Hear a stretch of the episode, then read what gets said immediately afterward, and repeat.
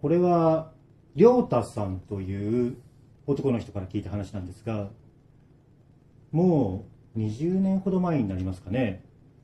亮太さん当時福島県のある地方で大学生をしておりましてで大学のお友達と夏の夜肝試しに行こうという話で盛り上がったことがあったそうなんですね。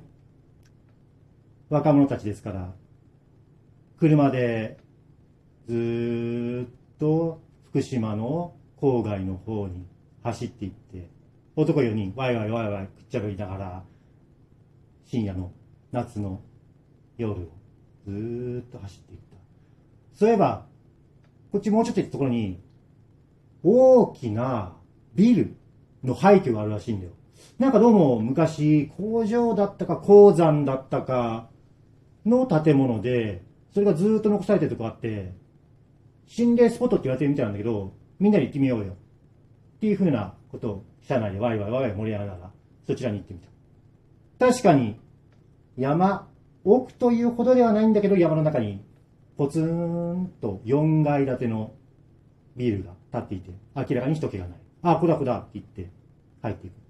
なんかものすごい怖いらしいんだけどなここって言い出しっぺのやつがいてえー、じゃあ期待できるねってどんどんどんどんみんな中に入っていったんですがただ正直全然怖くなかったんですね。っていうのもその廃墟とか心霊スポットの怖さっていうのは何かこう例えば食器だったり書類だったりなんか人が生活した後がそのまま散乱しているその昔の記憶の良すがあるそういう感じだと怖いんですがそこをもうガラーンとして何もない空間なんですよ。ただのコンクリートの壁があって調度品も棚も何も置いてない。ただのスペース。えなんだこれ？と思って2階上がってて3階上がってて4階上がっててでもどのフロアも全部ただのガラーンとした無機質な空間。なんかこれ全然怖くねえじゃん。なんでこれ心霊スポットって言われてんだよ。ああ拍子抜けだなって言いながみんな1階に戻っていてじゃあ他のところ行こうかって言ったところであって思ったのが先ほど入ってきた時には気がつかなかったんですが1階の隅の方に地下に続く下に降りる階段がある。あれこんな階段あったっけ？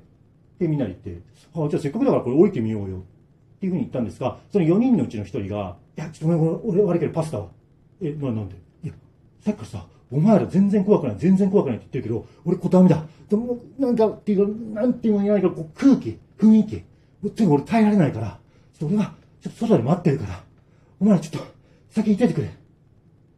なんだこいつだらしねえなと思ったんですがまあ無理に付き合わせるのもなんなので。じゃあお前分かった。じゃあ車2台来てるうちの1台お前入っとけよ。な。うちらもうそれで地下だけ見たらまたすぐ戻ってくるから。って言って3人で階段を降りていった。階段を降りた先は細長い通路になっていてその通路の先に鉄の扉がある。こんなところ扉あるんだ。地下室なのかな。まあどうせ鍵なんか閉まってるだろうなと思いながらその鉄の扉の取っ手をガッコンってやったらあれ？意外にも鍵がかかってない。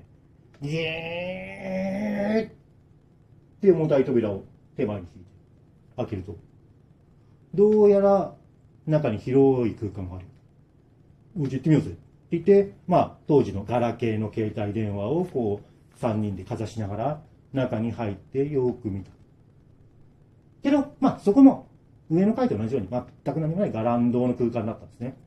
ああなんだここ別に何もないな。じゃあ帰ろうかってふって振り見た瞬間あっまず3人とも声を出した。先ほど開けっぱなしにしておいたはずの鉄の扉がきちんと閉まってる。あれおかしいな。あんな重い扉が勝手に閉まるはずもないし、まあ地下だから風なんか吹くはずもないし、第一ギーってすごい音立って開いたんだから、ちょっとでも動けば音するはずなのになぁって思いながら、みんなで鉄の扉に行って、で、その取っ手を開けようと手をかけてここで、ガッ、ん？ガッ、あれ鍵がかかっておかしいな。え、どうした？いや、なんかこれ全然開かないんだけど。え、なんで？外から鍵がかかったの？いや、そんなはずないだろ。え、でも、開かないよ、これ。まあ、一瞬慌てた3人ですが、上に1人残っているか、そいつに電話されたと思って、パッと携帯を見るが、そこは近いので県外。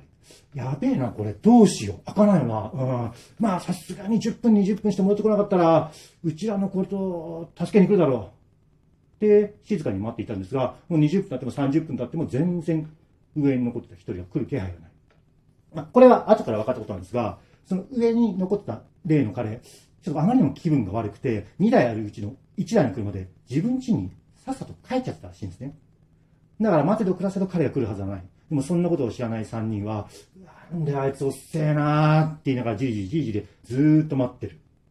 とそのうちに、ドンドンドン、ドンドンドンドンドン。え鉄の扉の向こう、叩く音がした。3人ともそっちの方を見ると、おーい、誰かいるのか年取ったおじさんの声が扉の向こうから聞こえてくる。あれか、誰か、誰か、って、三人ともバーって扉の方に行って、すいません、すいません、どんどんどんどん、あの、ごめんなさい、うーちはちょっと、ここに閉じ込められちゃって、あの、ごめんなさい、あの、先生、入っちゃいけないとこだって分かったんですけど、ちょっとついて入っちゃったら、そこの扉閉まっちゃって、鍵がかかっちゃって、すいません、そこから開けてもらえますかって三人で言うと、向こうの人は、おーい、大丈夫か誰がそこいるのか怪我ないかはい、大丈夫です。怪我とかないんですけど、じゃあ、鍵がかかっちゃったんですよ。そっちから開けられますよね。ちょっと開けてもらえませんか？ってこっちは必死んだけど、おーい、大丈夫か？そこに誰かいるのか？